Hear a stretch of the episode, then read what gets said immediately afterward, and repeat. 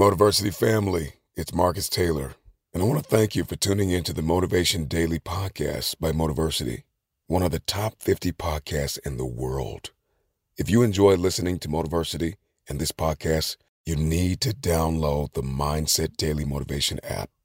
On it, you'll gain access to thousands of motivational speeches, including Motiversity's and mine. And now, with the new Mindset Alarm feature, you can start each day with purpose, waking up to powerful audios like this one. You may be average, you may be ordinary, but you have the opportunity every single day to make extraordinary decisions. And what you do today will determine your future. To download Mindset, just go to mindsetapp.com or search for Mindset Daily Motivation on the Apple or Google Play Store and listen to motivational speeches while getting ready for the day. Click the link to download Mindset now and get ready to transform your life. Ever catch yourself eating the same flavorless dinner three days in a row? Dreaming of something better? Well, HelloFresh is your guilt free dream come true, baby. It's me, Keke Palmer. Let's wake up those taste buds with hot, juicy pecan crusted chicken or garlic butter shrimp scampi. Mm. Hello Fresh. Stop dreaming of all the delicious possibilities and dig in at HelloFresh.com. Let's get this dinner party started. One size fits all seemed like a good idea for clothes Nice dress. Uh, it's a it's a t-shirt. until you tried it on. Same goes for your healthcare. That's why United Healthcare offers a variety of flexible, budget friendly coverage for medical, vision, dental, and more. So, whether you're between jobs, coming off a parent's plan, or even missed open enrollment, you can find the plan that fits you best. Find out more about United Healthcare coverage at uh1.com. That's uh1.com. Hey, it's Ryan Reynolds, and I'm here with Keith, co star of my upcoming film, If, only in theaters, May 17th. Do you want to tell people the big news?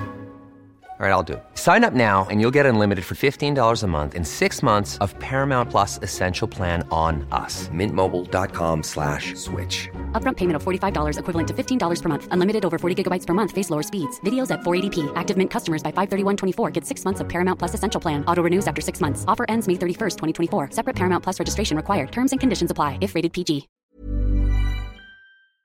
So I feel like you may be behind. You may actually be behind your destiny right now. Like maybe you're not on pace. In fact, I think most people watching this, listening, will say, I am behind on achieving my destiny. I'm not exactly sure what it is, but I feel like it's slipping. I feel like I'm behind. So you better figure out time differently. And you can bend and manipulate time to your advantage. And so I, about 25 years ago, went, I'm not the most talented. I'm not the smartest. And I'm really not. I don't come from, you know, a whole track record of success, right? I don't have the perfect upbringing. How in the world am I going to win? I got to do things other people aren't willing to do, and I got to fix the way I look at time. And so my days now are from 6 a.m. to noon. That's a day. It's six hours. And in that day, some days you just chill. But in that day, I'm going to get the amount of productivity, faith, working out, fitness, money, business, you name it, in that day. We've all had a morning where we go, I got more done this morning than I have in weeks. Well, why can't you do that every morning? So I measure time. I've compressed and condensed time. I've bent it. My day is 6 a.m. to noon, and I'm not crazy. You're crazy for thinking it takes 24 hours, just like some dude in a cave did 300 years ago. And it's unfair that people have taught you this. My second day starts at noon and goes till 6 p.m. That's day two. But what the cool thing is, at the end of day one, this clock goes off about noon every day, bro, and goes, What did I just get done? What didn't I do? What do I need to be accountable for? What do I need to double my efforts? Just like you do at the end of most days, right? And then the next day is 6 p.m. to midnight. And some of those are just fun days. Sundays I chill, right? But some days they're really super productive. What I've done now is I have changed and manipulated time. I now get 21 days a week. Stack that up over a month, I'm gonna kick your butt. Stack it up over a year, you're toast. Stack it up over five years, my entire life is different than it would have been otherwise. And if you do this for about 90 of your traditional days that you think are, you will come back to me and go, that profoundly impacted my life. And here's the other thing that happens the world responds to you differently when you value your time like that. What is precious is valuable. That's why a diamond or this watch is way more expensive than the piece of paper that's written down there because it's more scarce. When your time, when you interact with the world, is slightly more scarce, they respond to you as if you're more valuable. So you get more accountability, more, productivity, more fun, more joy, and the world flips its response to you. All of a sudden, you become more valuable and precious to people when your time is different. And you'll get thousands more days in your life and live a much more blissful and happy life than the person who only gets 24 hours. What is it that you want to do? Most of you aren't going to know the answer to that. The thing with excuses is sometimes they're very true, but it doesn't serve you. It doesn't serve your goal. So are you going to let it sit with you or are you going to find a way around it? You better be compelled to your core by the reason. You can become anything you want to become, but you're going to have to pay a heavy price to get there. You can be leading yourself down a destructive path. You need to pattern interrupt that. You've got to be thinking, what's going to progress me towards my goal?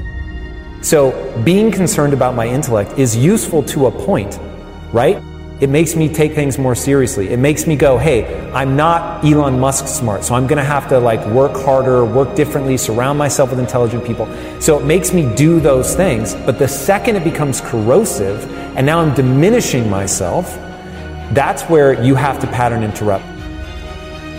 There's no surprise. We've established what we're going to do in order to go for that goal.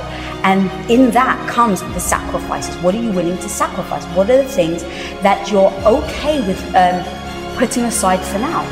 Don't prematurely optimize. Go experiment. Go try things. Go play around. Go enjoy yourself. Figure out what it is that you like. Nothing is ever going to be self evident. When you find something that when you do it, you're like, ooh, this is fun, and you're actually energized by it, then you're going to go down the path of actually gaining skills in that. The more you engage with that, if that continues to be more fun, now it will become a fascination. Once something becomes a fascination, now we're going to really figure out if we can serve other people with that set of skills. If you can, you've got a hope of turning that into a passion. Passion is about acquiring enough skills at something that other people care about and you. You have to care about it first and foremost. But if you care about it and other people care about it, now you get into that reciprocal relationship where and it could be playing the guitar, it could be playing video games, right? Think about somebody that's just an absolute god tier gamer. And other people will show up at a stadium to watch them play. They'll sit on Twitch for hours watching them play. So you're doing something that brings joy to other people. But they had to get freakishly good at that. They had to spend a lot of time improving their skill set. So they worked hard to gain a set of skills that allows them to serve not only themselves but other people. That is the name of the game. The problem is people are expecting something to be self evident. They are told a lie that they're born with a purpose. You're not born with a purpose. You're going to decide that this passion, this thing that you've worked your ass off to get good at, that allows you to serve not only yourself but other people, that's now your purpose. So when I was at Quest, my purpose was making sure that people had food that they could choose based on taste and it happened to be good for them. At Impact Theory, the goal is to give people a growth mindset at scale through stories. So I'm just doing entertaining things, but it's designed to help them get that right mindset. That is my purpose. It wasn't my purpose when I was 12 or 20 or even 30.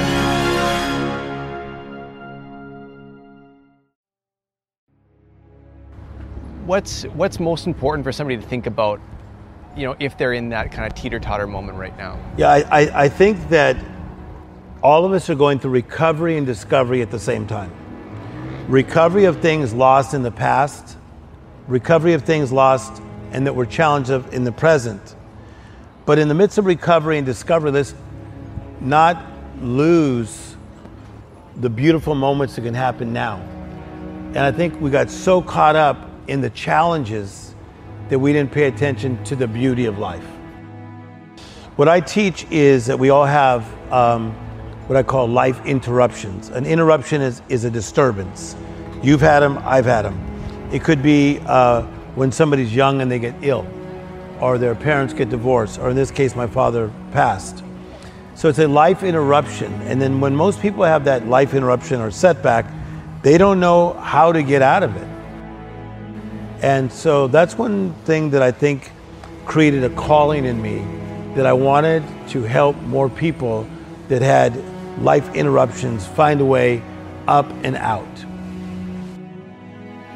So when somebody has a setback, what happens to them, most times they go very singular. They go really inward.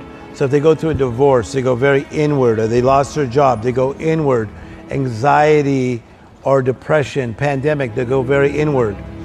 But when you have a setback, the first thing you got to do is you got to become awake. You got to become conscious and you got to say, oh my gosh, we're in the middle of a pandemic and we may need to be locked down for a month. A month turned into another month and then over a year, right?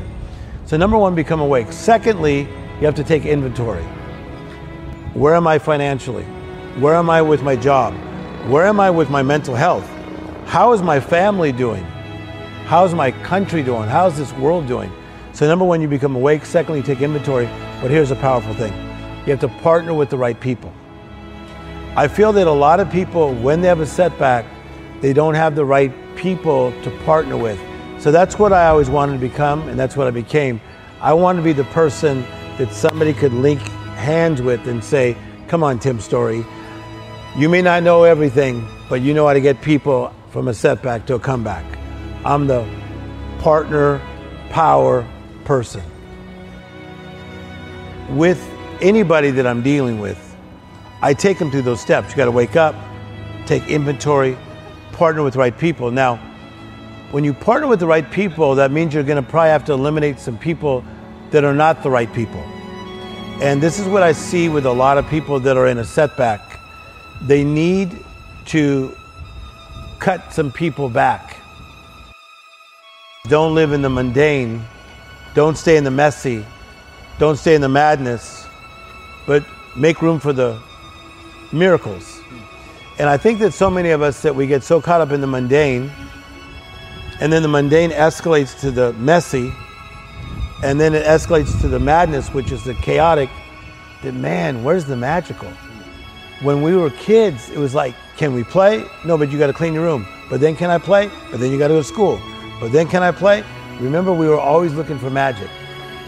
The miracle mentality teaches you how to get through the mundane, the messy, the madness in all areas of your life and embrace this miraculous life that you've been called to live. The basic misunderstanding is when people use the word life, they are talking about their work, they're talking about their family, their relationships, their wealth, their money. No, these are all accessories, frills to life. Right now, this is the situation of the modern world. People have too many frills, but no skirt. There's no profoundness to life, too much decoration. Where will it go? It will only lead to more frustration. If you are a toddler, you have diaper problems. If you become an adolescent, you have hormonal problems. If you become middle age, middle age is a crisis. If you become old, it's horrible. Tell me which part of your life is good. Don't make everything into a problem. These are different stages of life. You can either ride that and enjoy it or be crushed by the same thing. This is the process of life. Physical life is a natural cycle. Everything that's physical is a cycle. Whether it's an individual atom or the cosmos, everything is cyclical. That's why physical is possible. So it all depends whether you're riding it or being crushed by it. Life is a cyclical process, you just have to learn to ride it. For that, everybody has the necessary faculties to do that. It is just that you have not kept yourself pleasant. You're trying to make yourself things that you're not. There was one young man running around like his uh, tail is on fire. Then I asked, hey, what are you up to? He says, Sadhguru, I want to earn a billion dollars, billion dollars. I said, you don't worry, tomorrow I'll give you a billion dollars. Really, Sadhguru, you'll give me a billion? Yes, I will give you a billion dollars. He had eight of his friends with him. I said, see these eight guys, I'm going to give each one of them ten billion dollars and I'll give you one billion dollars. So, Sadhguru, Sadhguru, why? They're getting ten, I'm… Are, your life's ambition was only to get one billion dollars. What are you complaining about? The problem is if everybody else has it, you cannot enjoy it. So you have a sickness you only enjoy other people's failures. Right from nurse, kindergarten school, you have been taught this, you must be number one. Then what must be the others? What must the other children be? They must be all below you. So you always been taught that joy and happiness is always about enjoying other people's failures, other people's incapabilities. This is not joy, this is sickness. If you get rid of this sickness, everything will be fine. This is what human beings are suffering. Human beings are not suffering their bondage, human beings are suffering their freedom. You are free to make yourself whichever way you want. See, no other creature on the planet is referred to as a being, only you are referred to as a being. That means you know how to be. If you know how to be, would you like to keep yourself in the heights of pleasantness or unpleasantness? Tell me. Pleasantness. So all the advertisements are about this only because people have given up how to be pleasant here. They are trying to export themselves somewhere and there are advertisements saying somewhere up there, there is a heaven where the utmost pleasantness will happen, peace will happen, joy will happen, bliss will happen, love will happen, everything is up there. This is because you have given up that you could be pleasant here So if you export everything that's wonderful about a human being to another place, the world doesn't become better. We need to understand that whatever qualities that you're ascribing to God and whatever else that you've imagined in your mind, these are all qualities which are very essential for a human being to live a sensible life on this planet. So everybody knows this, that they need to be pleasant. It is not an idea or a philosophy, it is a longing. Life is longing to be experiencing life pleasantly, isn't it? You want to be peaceful, see it's like this. Pleasantness means what? If your body becomes pleasant, we call this health. Do you want it? Ask all your people who are uh, looking for inspiration, do they want health? You want health. If this body becomes very pleasant, we call it pleasure. That also you need. If your mind becomes pleasant, we call this peace. Yes. Yes. If it becomes very pleasant, we call it joy. That also is needed. If your emotions become pleasant, we call this love. If it becomes very pleasant, we call it compassion. If your energies, your life energies become pleasant, we call this blissfulness. If it becomes very pleasant, we call it ecstasy. If your surroundings become pleasant, we call it success. Only to create pleasantness in your surroundings, you need the cooperation of the people and the forces which are around you.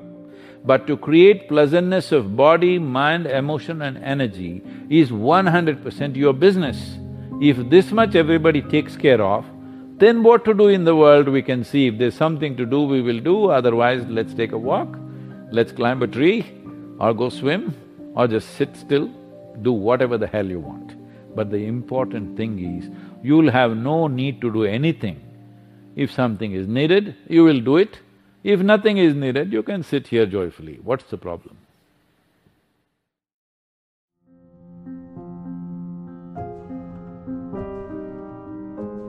When I was in high school, I remember running stairs one day, and, and one of my teammates, I would skip the last stair. I would just kind of stick my foot out and tap it. And she looked at me and she said, Someone else is taking that stair today. If you want to be the best in the world, you have to know without a shadow of a doubt that you worked harder than anyone else in the world today. When you find something that you love and you do it as your work, you never work a day in your life. When you think about what you want out of life, where you want to make your mark, you have to start figuring out who you are. Where can you be great? and not and when you do that you have to put the blinders on don't look at anyone else because nobody else can tell you how to be you and i think a lot of times that we try to go outside of what we're naturally drawn to what we're naturally gifted at and we try to find something else that doesn't necessarily fit our skill set or something that we don't have a passion for because we see someone else doing it but each of us are uniquely made and, and, and we have talents and different things that we love so for me I jumped everywhere that I went. If I tried to compose a symphony, I would have struggled. For me, it wasn't just the people who had amazing talent. I think that anybody could have amazing talent, but the people that took that amazing talent and actually cultivated it and did something with it. And so that's why I was attracted to Michael Jordan. He would have been amazing as a basketball player in and of itself, but his defined work ethic was unparalleled by anyone. And I heard about when he played in the NBA Finals with food poisoning, helping his team win. And how he never missed practice. And I took that to heart as a youngster, and I realized that I had to be relentless each and every day. But once I made my first Olympic team, I wasn't even thinking about what going to the Olympics would actually look like. I was thinking about just making the team. And immediately after making the team, I was filled with joy, but then a huge wave of emptiness came in and confusion like, oh my gosh, what's next? And I understood that you had to start making new goals immediately once you achieved the ones that seemed so unreachable. And so being able to go to four Olympic Games, win 12 US national championships, it was a consistent, repetitive action of setting goals over and over again, some large, some small, but being a habitual goal setter is what I attribute to being able to have such longevity in this sport. So when I was learning about doping and the fact that other people were cheating, I went back to my coach and I felt like I was at such a disadvantage. And I said, Oh my gosh, everyone's cheating. There's no way that I could beat them. And my coach sat me down and said this He said, Look, you can't control what other people are doing. All you can do is control what you are doing. If you mentally tell yourself that everyone else is cheating, you're already telling yourself you can't beat them. So it's better for you to, to assume that they're not cheating and figure out how to beat them with your hard work and your work ethic. And so from the very beginning, I got amazing advice that put me on the right track to not so much focus on what other people are doing. It's easy to kind of give into the excuses, or it's easy to feel like, you know, look at an elite athlete and feel like there's nothing that you could take from their journey that you could apply to your own life. But there's solid principles that apply through every facet of life that genuinely start with kind of setting a goal and sticking to it and just being accountable for what you say that you're going to do each and every day.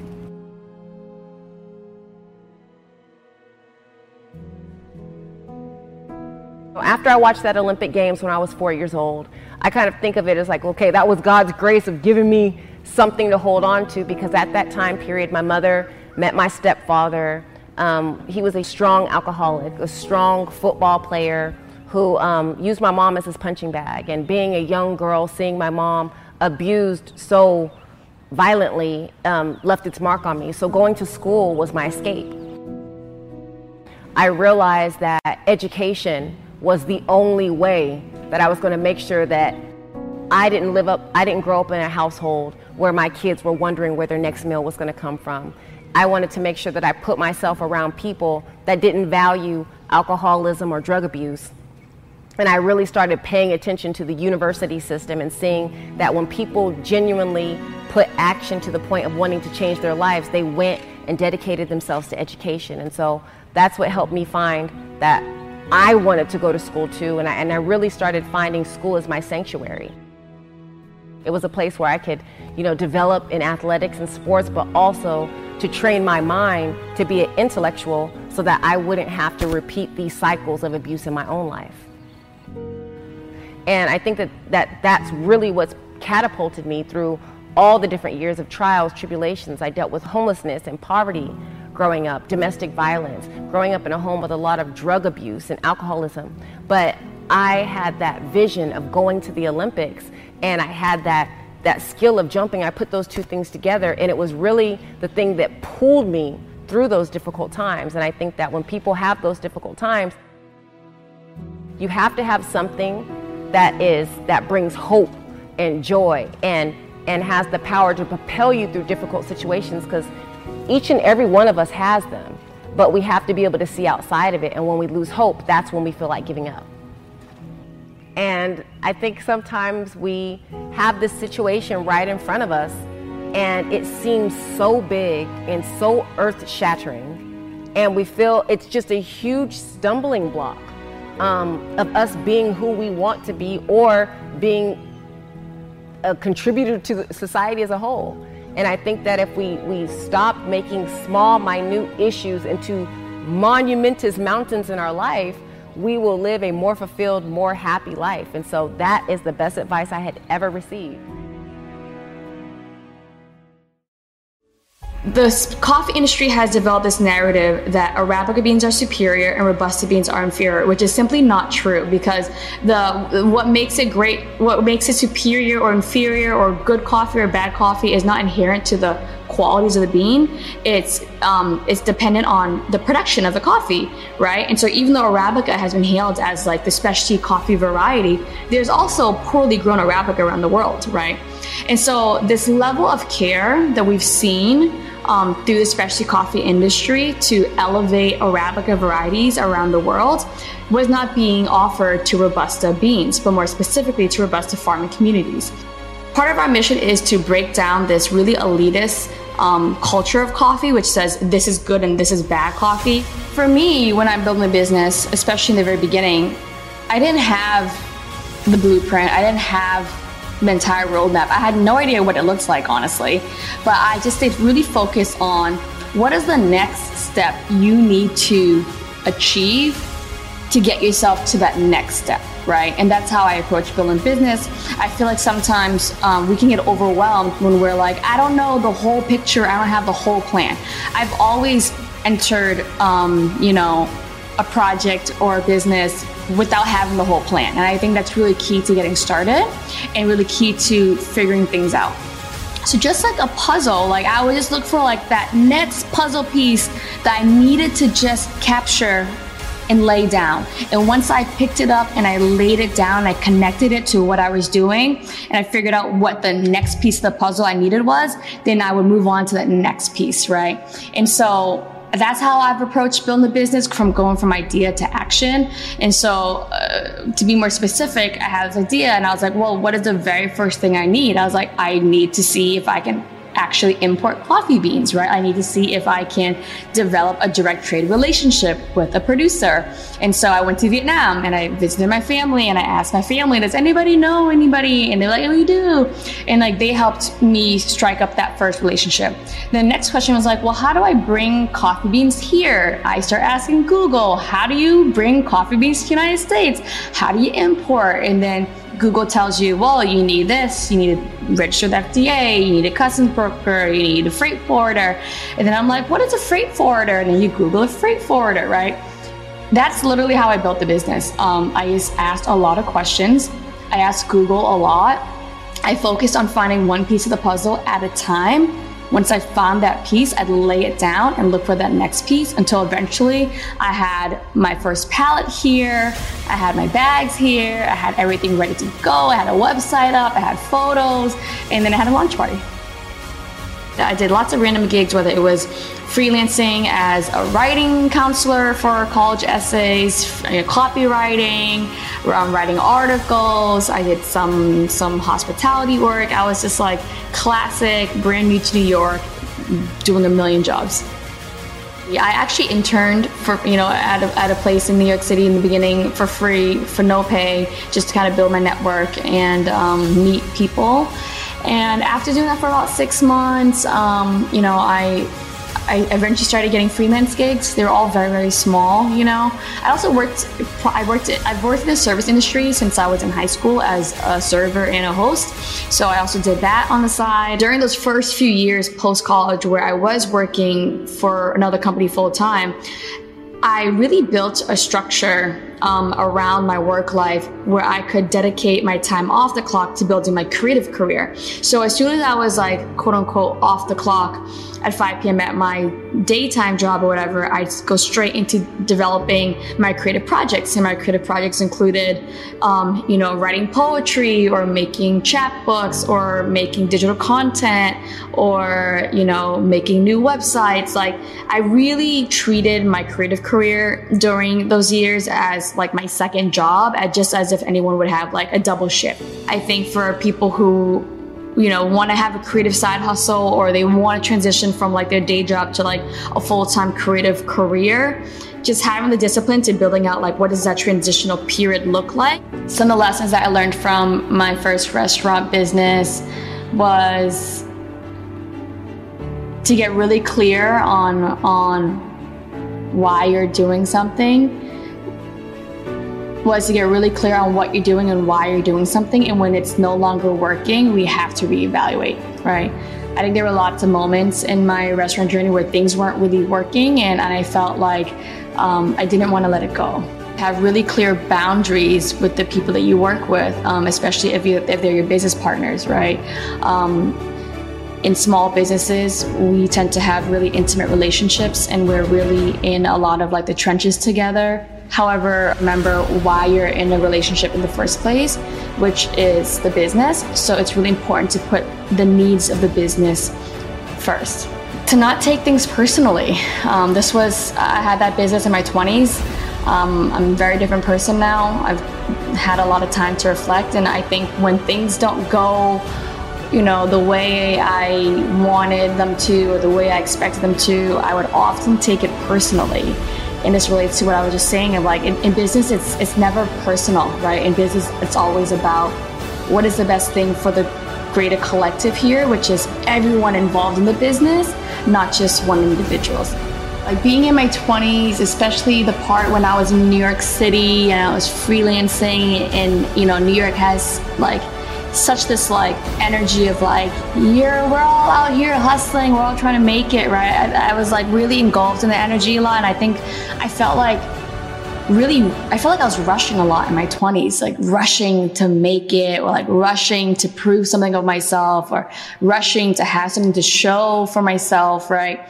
So if i could some of you know a piece of advice i give my 20 year old self is don't be in a rush, you know, enjoy the journey, enjoy the process, enjoy everything you're going through, um, because it goes by really quickly, right? And, and then it gets a lot harder.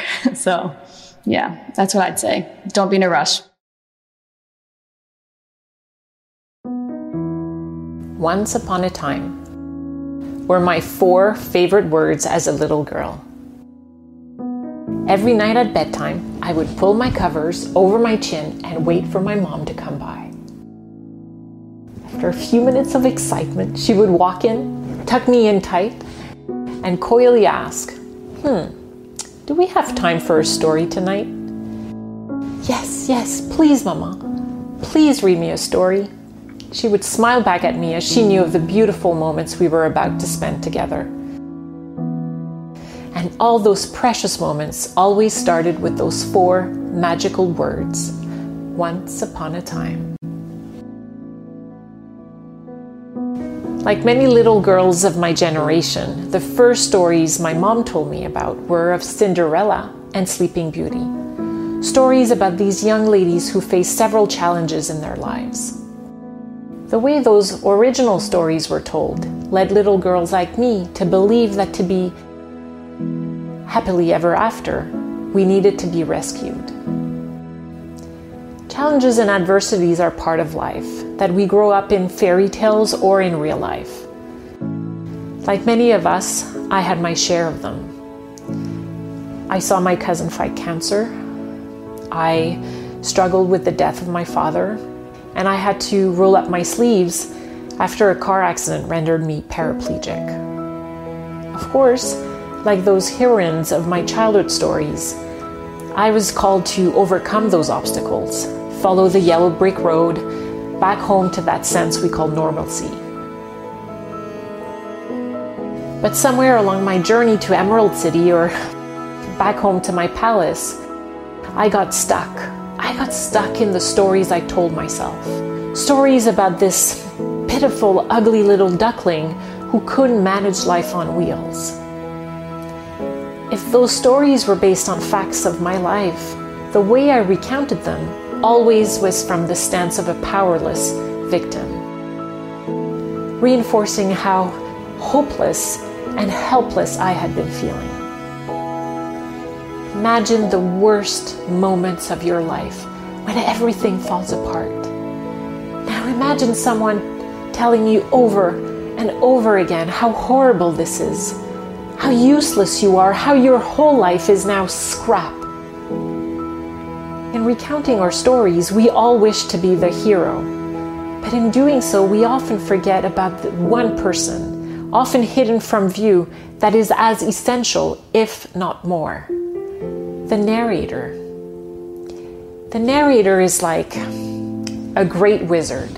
When the hero goes on its journey, the narrator observes and guides us through with a wider view, shaping how the story is being told, crafting the storyline to make us feel mad or sad or to make us laugh and feel happy. Now, the narrator doesn't change the plotline. He or she only tells the facts in a way that will lead us to the lessons learned. My father left school in the third grade to help out on the family farm, but just because he left school doesn't mean his education stopped. Mark Twain once said, I've never allowed my schooling to get in the way of my education. My father taught himself how to read, taught himself how to write, decided in the midst of Jim Crowism, as America was breathing the last gasp of the Civil War, my father decided he was going to stand and be a man. Not a black man, not a brown man, not a white man, but a man. He literally challenged himself to be the best that he could all the days of his life. I have four degrees. My brother is a judge. We're not the smartest ones in our family. It's a third grade dropout daddy. a third grade dropout daddy who was quoting Michelangelo when he was a cook at Cal Maritime, saying to us, Boys, I won't have a problem if you aim high and miss, but I'm going to have a real issue if you aim low and hit. You see, it takes knowledge and wisdom combined to grow your influence so that you'll make a, an impact. You'll be a shipmate that others can count on. I learned that from a third grade drop. Simple lessons. Lessons like these. Son, don't judge people. The tendency of a person is to walk away from somebody that's different from them. You stay there and you get to know them. Never judge. Then he dropped Jonathan Swift on me, who said, Vision is the ability to see the invisible. Don't judge. Another lesson from this third grade dropout. Son, you'd rather be an hour early than a minute late. My father had the breakfast and lunch shift here at the academy. He had to be at work at 5 o'clock. We lived on Louisiana Street, 15 minutes away. My mother said for nearly 30 years, my father left the house at 3.45 in the morning. One day she asked him, why, Daddy? He said, maybe one of my boys will catch me in the act of excellence. I want to share two things with you. Aristotle said, you are what you repeatedly do. Therefore, excellence ought to be a habit not an act. Don't ever forget that. The other thing I want to share with you is Harvard Business Review, September 2004. The article is titled Deep Smarts. Here's the thesis Lecturing, what our universities are based upon, is the worst kind of teaching method. That if you want to get the intended message across, model the behavior. My daddy, a third grade dropout, a cook, was modeling excellence for his boys, combining academic knowledge and old school wisdom. That's what makes an impact. An impact as you go all over the world. You're not interested in making a nice impression, you want to make an impact. Lesson number three son, make sure your servant's towel is bigger than your ego. I want to remind you, cadets, of something as you graduate. Ego is the anesthesia that deadens the pain of stupidity. Pride is the burden of a foolish person. You'll never be a great shipmate. You'll never be a great executive. You'll never be a great teammate if it's all about you. Let me take you back to two days before Trina died. No hair because of chemotherapy, cadets. A tummy pooched out because of a liver no longer working. She weighed about 75 pounds. I'm in the kitchen so I can keep an eye on her in the family room. She's surrounded by pillows. Our then youngest son, Andrew, walks up with a shirt that he wants mommy to fold. And this is what I hear from Trina Andrew, mama, not always gonna be there to help you. She was saying goodbye. And I was so moved, I waited for Andrew to leave and I walked over and I sat next to her on the couch. And as clearly as I'm talking to you today, these were some of her last words to me. She looked me in the eye and she said, It doesn't matter to me any longer how long I live. What matters to me most is how I live. Cadets, I've come here with honor, with bells on, to ask y'all one question. A question that I was asked all my life by a third grade dropout. How you living? How you living? Every day ask yourself that question, how you living? Here's, here's what a cook in the dining center would suggest that you would not judge, that you would show up early, that you'd be kind, that you'd make sure that that servant's towel is huge and used. That if you're going to do something, you do it the right way. That, that, that cook would tell you this that it's never wrong to do the right thing. That how you do anything is how you do everything. And in that way, you will grow your influence to make an impact. In that way, you will honor all those who have gone before you, who have invested in you, from teachers to grandparents to mom and dad. And when you combine that academic knowledge with that wisdom, oh my goodness, you will change the world. It is with great honor that I say all your life, look in those unlikeliest places for wisdom. Enhance your life every day by seeking that wisdom and asking yourself every night, How am I living? May God richly bless y'all. Thank you for having me here.